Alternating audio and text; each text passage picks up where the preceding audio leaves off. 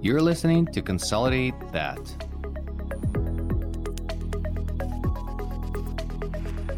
Ukraine is my motherland. It is now under a savage attack by Russia. Ukraine is shielding Europe and the rest of the civilized world from Putin's barbaric aggression. Ukrainians are brave and effectively fighting back. Let's help. Make a donation to Armed Forces of Ukraine. Link is in the show notes. Hashtag stand with Ukraine. Welcome back to Consolidate That, Ivan. It's a, a great day. We're recording the, the day at, right after Halloween, and it's nice to see you recovered from all of your zombie bites that afflicted you yesterday. And uh, I'm looking forward to seeing what sort of cool stuff we're going to learn from our guests today. Yeah, I'm glad to see you too. Still wearing your costume or or is that on a costume? I see you have on your bald cap. Oh no, wait, it's just natural. All right. With that, I'm very excited to have our guest today because this is a repeat guest, and uh, he is always uh, into the new projects and uh, always on the front of the innovation in our industry. So I'm happy to reintroduce Andrew Schultz.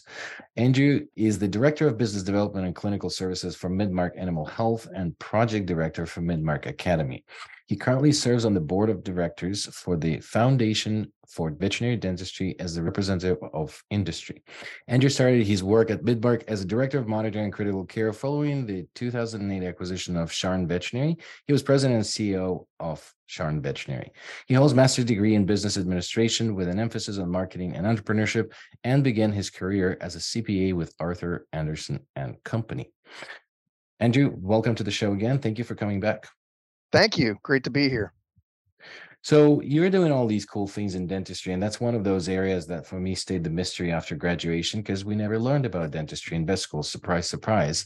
And then leading to uh, me being passionate about critical care, still didn't learn anything about dentistry. So that's why that's a big black box for me and uh, and that's something. Thank you for developing that in our industry. And uh, as we talked about it last time, you sort of have this end-to-end process to uh, implement dentistry in the clinics, from just an idea to you know the equipment to training to marketing, like the whole sort of end-to-end workflow. Now, one of those things that I know that I wanted to jump in now is that um, reportedly the most difficult thing for development of the dentistry is not even training the teams because that's also a problem, but actually selling it to the pet owners. And the biggest fear and the difference between the you know regular dental once a year, or twice a year appointments with your regular dentist is anesthesia. So is that still a problem, and how do you overcome that? Yeah, absolutely. Um, I mean, last time we were on the podcast, we talked about building a successful dentistry program and and like you said, training the entire team. But um, fear of anesthesia is actually listed as the number one uh, obstacle or objection that pet owners have once they get the recommendation of course we talked last time about you know first we got to recommend dentistry. But once once it is you know people are worried about uh, anesthesia and, and and and some of that is because a lot of times they're not heeding or getting the recommendation until the pets are older with a lot of oral you know issues. Um, but also just because of uh, general experience in you know their interactions with their pets and their, and their veterinarians as far as the anesthesia goes. Um, and the flip side of that is i believe that some of the issue is that uh, many of the clinical staffs uh, and teams in, in, veterinary medicine aren't that uh, confident in their anesthetic skills. Uh, it's it's an area of stress and anxiety for them, and because of that, um, you know their their recommendations aren't as strong as they could be if they you know had their uh, skills and competencies shored up in that area. So, you know, I remember my conversations, and again, it's a different pitch. I always talk about you know, if I were to refer to our medicine as the sales process, which I think it is, everything is a sales process. When I was in ER, that was the least of the concern because when you have a hit by car with a bleeding abdomen and chest simultaneously, the worry about anesthetic as the part of the process of fixing it is always like we have to do it. Now here you're doing an elective procedure and you're making recommendations. So I assume that paramount importance to make and to get there with the comfort with the blood work. But then also, what is that pitch? Because I know that usually general practitioners when they're talking about spay neuter there's a big conversation about anesthesia. What is that talk track that the technicians and the doctors can feel more comfortable pitching it and then not making it such a big deal especially if it's a young and healthy pet? What do you recommend in this sort of program that you roll out roll out to practices? Well it's interesting you bring this up because you know one of the challenges we have in making that paradigm um, connection with the with the pet owner is for them when you go to your dentist you know you sit there in the chair and you hold your mouth open and they do their their business and and they're done. But uh, our patients aren't compliant in that way. They can't you know keep their mouths open for an hour um, and certainly aren't going to let you you know probe and chart and everything that needs to be done and so that's that's why it's necessary to have that conversation uh, about anesthesia because these procedures um, especially when you're talking about what's now known as the core procedure the comprehensive oral radiograph evaluation in other words um, because you know 70 to 80 percent of of the uh, anatomy uh, of the uh, you know the teeth is under the gum line um, you know disease can't necessarily be detected visually in the exam room um, and and that's why you know it's it's important to have that annual core procedure so that we're going to not only clean and probe and chart the mouth but we're going to take uh, dental radiographs and all that has to be done under anesthesia and so the practice team is when they're trained in dentistry properly um, when they've been through one of our programs certainly or or you know others uh, where they are confident in their dental skills and, and are following best practices in that area that's all part of the conversation. Um, but you know oftentimes when the pet owner brings up um, the anesthesia discussion you know it's a matter of you know how that practice team is is trained. And, and unfortunately what we've learned over the years is uh, most you know in, in terms of uh, of the general practice, most um, veterinary technicians uh, perform as the anesthetist, you know, in that procedure. So that you know the doctors are are managing the overall um, uh, pharmacology, the drugs, you know, all that sort of thing. But when it comes down to actually implementing the anesthetic um, management of that patient during the procedure, monitoring, hands-on monitoring, um, charting, and everything else, that's the technician team. And in our research and and just through observation and just common knowledge in, in the veterinary industry, most of the technicians are are trained on the job. They learn on the job there, and even even those that are uh, credentialed. Uh, there was a study that I looked at. Um, was a, a survey of, of credentialed veterinary technicians around their comfort in monitoring, uh, eh, you know, an anesthesia, and even the credentialed technicians wish they had more time in school learning about how to overcome anesthetic complications, how to respond to the patient alarms that are going off, and you know that's something that um, that we're attuned to because um, as part of Midmark and supporting our anesthesia monitoring equipment, we employ a, a clinical support team. So these are highly trained technicians um, that still do relief practice in emergency clinics eh, that are able to um, troubleshoot problems, you know, over the phone. And they literally take thousands of calls a year uh, when people have questions or trouble with their anesthesia equipment. And oftentimes, in fact, we've we have been tracking this for the last two years scientifically. Um, more than 75% of these calls could have been avoided had they been following a simple checklist. For instance, if um, if we go back to the 2020 anesthetic guidelines, that was published by the American Animal Hospital Association. Um, it was uh, it was focused uh, predominantly on how to avoid adverse events through using checklists and and making sure the teams are properly trained. And so that's where we began to merge the um, the idea of our you know entire team uh, dental training and the idea of training everybody in anesthesia. So we have a uh, a level set um, baseline of competency and confidence in anesthesia monitoring, so that when they're making those dental recommendations to the pet owners, if you know somebody has a question or a concern about anesthesia, they're they're prepared to uh, address that, um, talking about the best practices that they follow and the protocols that they um, they follow in uh, in anesthesia monitoring to make sure that those pets are kept as safe as possible uh, during the procedure. So, Andrew, um, earlier I think you you mentioned sort of at the beginning there the concerns that come from the pet parent and mm-hmm. i'm not a technician i don't think anyone should go under anesthesia by me under any situation. Even if you trained me i wouldn't trust me but um, I, as a pet owner I, I find that a lot of times my comfort comes from sort of the confidence in the provider. Um, how do you think that the training that you all do and the communication skills that you give the the technicians and the teams translates into that confidence to the pet owner that's a great question. I think um, you know it start it starts with, and I'll tell you where we started after taking you know taking those calls, tracking you know what was uh, uh, the you know the common issues that people have when they call in, um, and these are people using our anesthesia monitoring equipment. We discovered that uh, you know, like I said, 75% of them could have been avoided by uh, using a checklist. Um, checklist and AAHA guidelines. Um, our team actually built in a proprietary checklist into our latest vital signs monitor. So a lot of people will survey them and we'll talk to them in, um, you know, at the trade shows or in, in practice, or whatever. We'll ask them, are they using checklists? And you know, some do, some don't. Some have a checklist, but they don't always follow it. So we built one into the uh, the monitor so that when somebody starts an anesthetic case, it just pops up, and we use it as a closed loop communication tool. Uh, you know, more than anything. So, did you do a leak test? Did you reopen the APL safety valve after the leak test?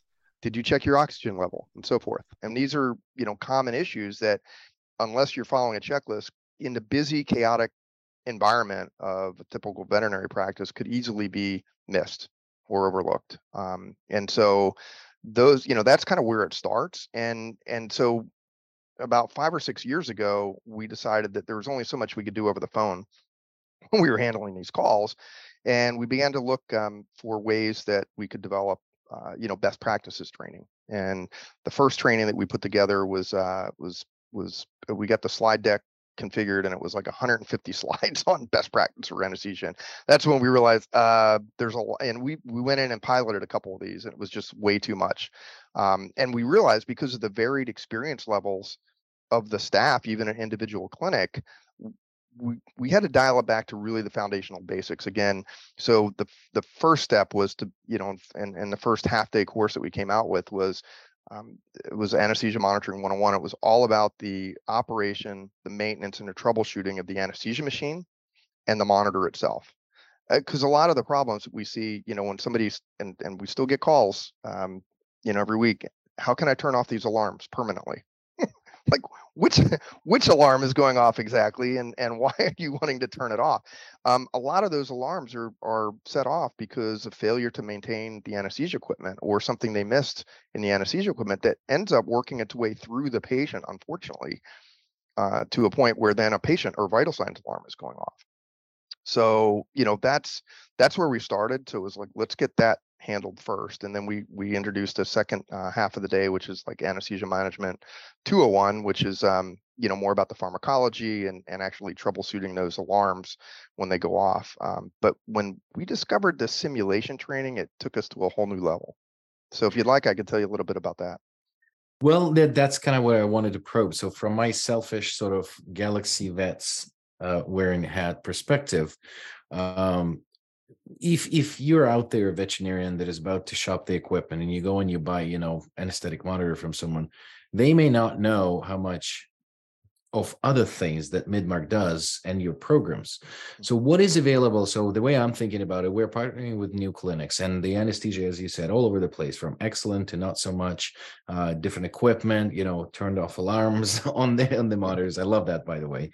Uh, yeah, how do you how do you take the batteries out of the smoke detector? That's that's what you're doing. so the um, so for those that don't know how these program works, and for those that are building maybe a group like we do is there an opportunity to partner with you in at the time when we are buying the hospital or partnering with the hospital to actually do this sort of like check over what is my what is our anesthesia practices and how do we implement it? Is there service that midmark provides and if we see the gaps to create those standards of care that you already have a wonderful program for how can we leverage that um, as the as the consolidator when we have rapid partnership with hospitals to bring those standards up to the level or is it just buying a monitor? That's the only thing that we can do, and then get all those programs. Like, is it? No, is it no, no, no. Well, I mean, you're, you're, talking about a fairly unique situation. I mean, obviously, there's other groups like yours that is, you know, that are acquiring hospitals, and I think, you know, we talked about this last time with the dentistry opportunity. Um, that there,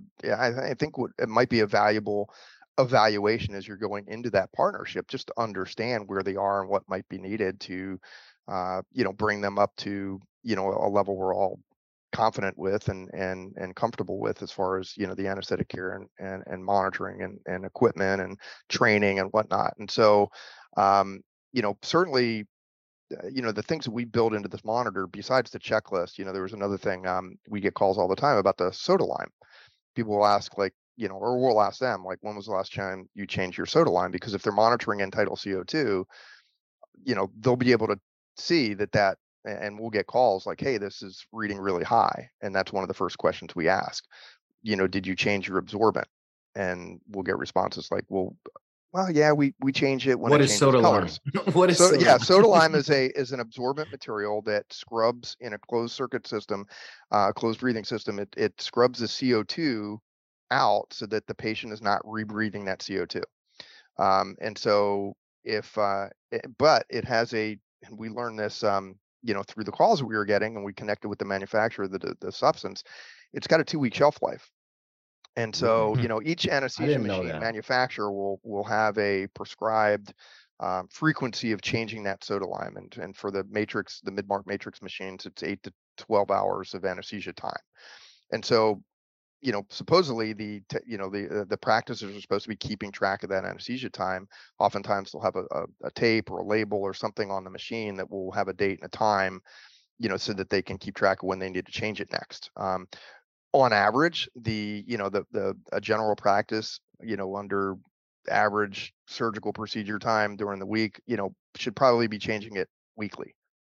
But when we ask, a lot of people they're like, "Oh, we change it monthly," or "We wait." And now it has a um, a reactionary, at least uh, the brand that we use called Sodasorb, um, reacts to that chemical uh, exchange um, by turning a purple color. And so, and that's uh, you know kind of a known uh, property of of this substance, so that when you know somebody's using it, they'll and we'll ask them like, when do you change it? So we wait for that color change. What many people don't understand though is that color change is temporary. So that just tells you that it's absorbing the CO2 in process. But after a day or two, it reverts back to the normal white color. And after 14 days, it's totally desecrated and will not absorb anything else, but it also won't change color again.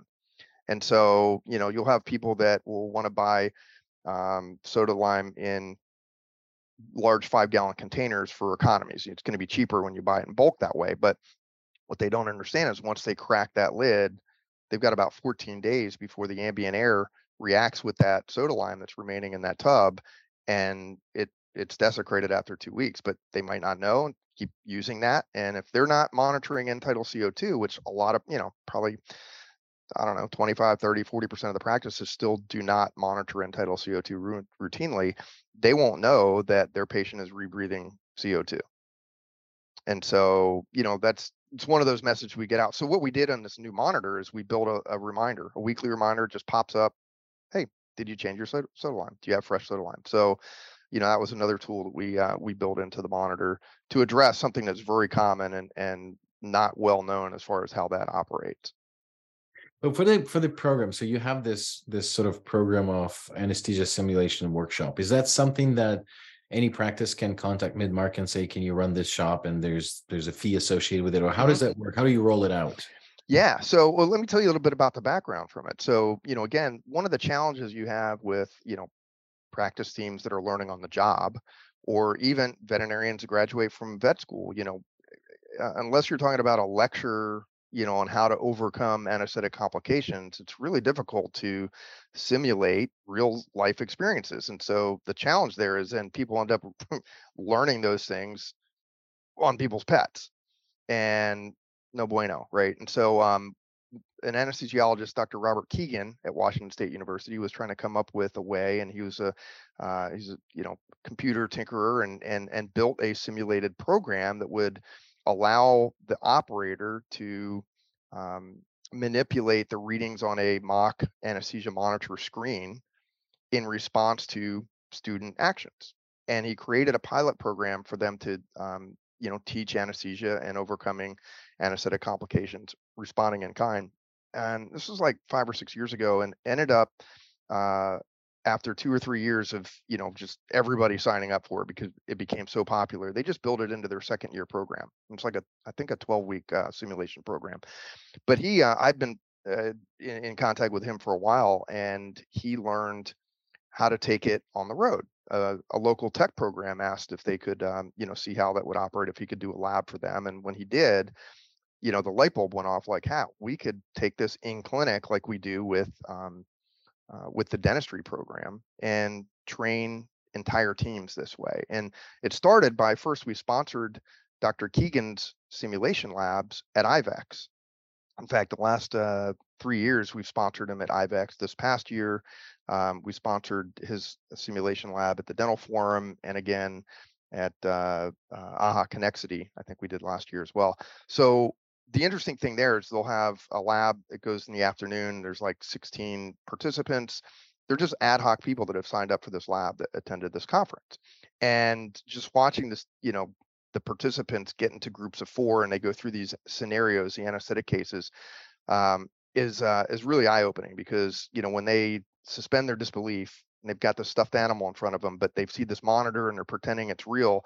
And they start sweating, their heart rate goes up. You can tell they're like, you know, as they're presented with these different um, anesthetic cases. And my message to them at the end, as a sponsor of the program, is like, hey, you know, as cool as you thought this was here, imagine being able to bring this back into your clinic and doing this with your entire team. Because, you know, again, it's it's about that teamwork in a practice, you know, between the veterinarians and the technicians being able to communicate properly, knowing everybody's roles, and just level setting that um, you know that that anesthetic uh, uh, skill set knowledge so that everybody's working as a team together the same goal. And and the cool thing about the simulated environment is you could try things. You could make mistakes um, you know one of the uh, the other primary rule besides uh, suspending disbelief is vegas rules so what goes on in simulation training stays in simulation training. And so you have, you know, new staff or even experienced staff that, you know, just hadn't encountered a certain situation before. If they don't know, they could say, hey, um, you know, why don't we try this drug? Or why don't we try responding in this way to what they're seeing, you know, with the vital signs and some of the other things that are going on. And the operator could then show them like, hey, if it was a wrong decision, this is, you know, either the patient's improving, uh, you know, and or getting worse. And and and they could even pause and stop in the minute. I mean, you can't do that in a normal day-to-day surgery case. You know, if something's going on and you don't know how to handle it or what to do, you can't like pause and say, okay, let's, you know, I mean, there's a patient in the balance, right? In computer games, you can't save and restore. That's right. You lose. Exactly. yeah, yeah. But it gets one life in this one. So That's um, right. yeah so that's that's been uh that's been really exciting to see that and so yes we we've got it we've kind of combined uh what originally was the half day and full day anesthesia monitoring 101 and 201 we put a little bit online so we have some kind of level set uh, you know modules ahead of time before we come in. Um, we do a survey ahead of time to find out you know um, how that practice is operating what equipment they have what drugs they use so that that training could be customized and that's what's great about the training too. We validated it with dr um, keegan and the other uh, uh, the other founder of the, the the the software design company that built this simulation program is Dr. Julie Noyes. Um, she's a veterinarian and a PhD in uh, psychology, but the emphasis was uh, simulated learning environments. Um, she was the uh, previous chief learning officer for AAHA, then went on to VetBloom, and now she's with the AAVMC, uh, working on competency-based veterinary uh, education. And so, super cool. We were able to partner with them and sponsor a validated a validation study for this software. And in this case, we went to a local tech program here at St. Pete College, and we started with um, a group of eight novice technicians. They had never done anything with anesthesia before; they were just getting started in their program, and um, and we took them through a three-part um, kind of pre-test. So they they did um, a knowledge test on you know how to overcome certain anesthetic complications. They all failed um, their efficacy, self-efficacy. So how do you, you know, are you confident that you can do these things? And of course, they were not very confident because they had never done them before.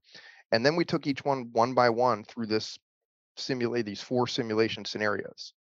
And I mean, several of them were so nervous going through it that you know they almost got sick right there. I mean, it was like super stressful. We expected that they wouldn't do very well because they had never been around it, and that was fine. And we tried to prepare them for that up front. But anyway, what we did then was we took them through this four hour simulation training.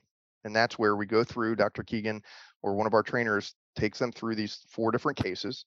Um, four people uh, work together as a surgical team and they're presented with, you know, various um, common anesthetic complications, hypotension, hypercapnia, cardiac arrhythmias, trouble with the anesthesia equipment.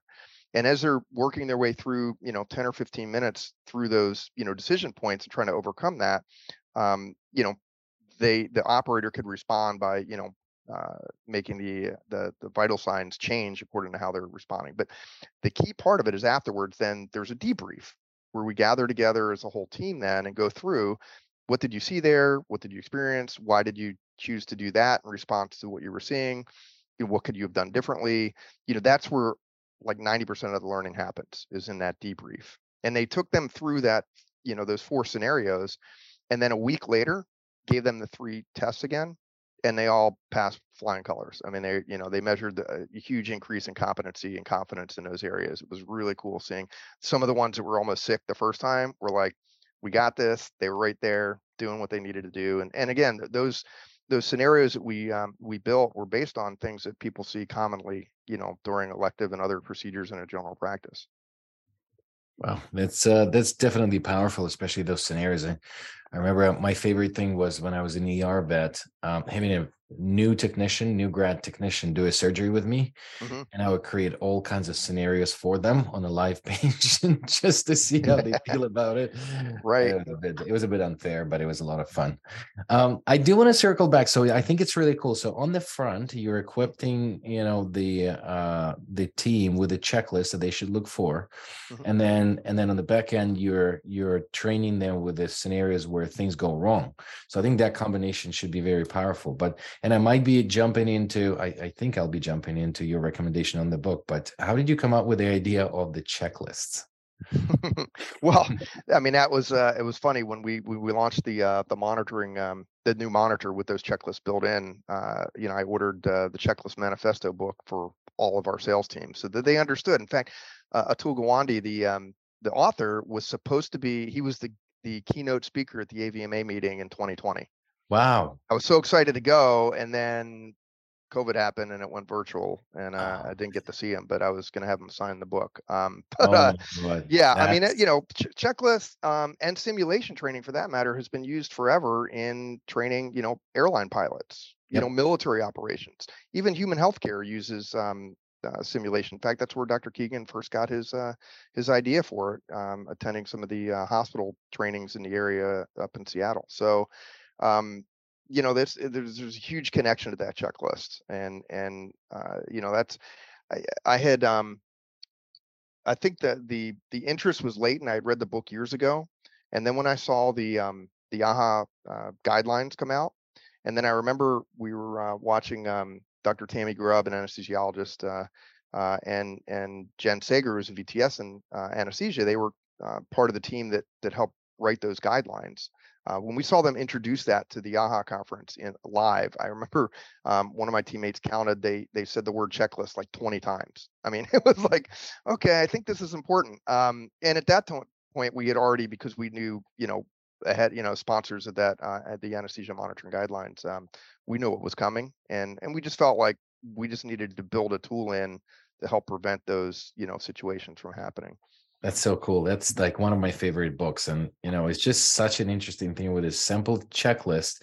And we implemented that. I don't know if you remember, but in SmartFlow, we had that idea. So essentially, a lot of the stuff was incorporated into SmartFlow for the anesthesia purposes. So we had these tasks and then subtasks that were sort of mm-hmm. checklist items for pre surgical preparation before you cut. Like, and, and anyway, it's just, it's just such an incredible and simple tool and i'm really i'm really happy that you incorporated that so we want to be we want to stay true to our listeners and the length of our episodes so we're we're just in about that time. So our question that we always ask for uh, from our guests what kind of book would you recommend to our listeners?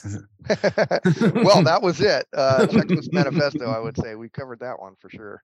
Yeah so no yeah uh, thank you. I want to ask when i can sign up to do this simulation Mm. Sounds exciting. See how right away. know this technician. yeah. Um. I uh, one other thing I was going to add about the simulated, uh, you know, because I talked about the validation of the brand new learners.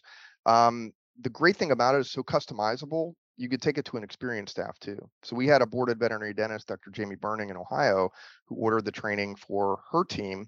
Um, she has a VTS dental specialist, a VTS anesthetist from Ohio State, and a, a, staff that was, you know, veterans of 15 years, a technician.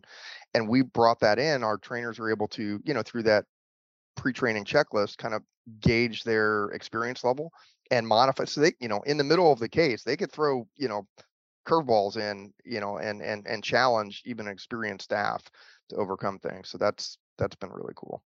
Yeah, and and you know sometimes I think if you have experienced staff that is overconfident, that initial test for them might be a little mm-hmm. bit of a curveball to yeah. throw on the team and you know see there because they could be super confident but not necessarily super competent. So right, um, right. So and that's yeah, I think that that would be an interesting program to actually introduce, just like I said, for the groups to if you want to up your standards of care and then uh, and then lead with that, especially anesthesia. That's like the you know that that is the place where pets can die, so you can't undermine the the validity of that. Well, Andrew, thank you so much. It's always a pleasure to have you here. You're always on the edge of, of developing some cool stuff. I'm hoping uh, they will soon uh, partner more on uh, doing these things in Galaxy clinics. That's something that uh, that I'm looking forward to. And uh, thank you for finding the time. You bet. Thank you very much. Um, it's been a pleasure. Thanks, Andrew. Bye bye. Thank you so much for listening to Consolidate That. If you want to hear our new episodes, please find us on any podcast platform. Also, you can learn more about us on our website at galaxyvets.com.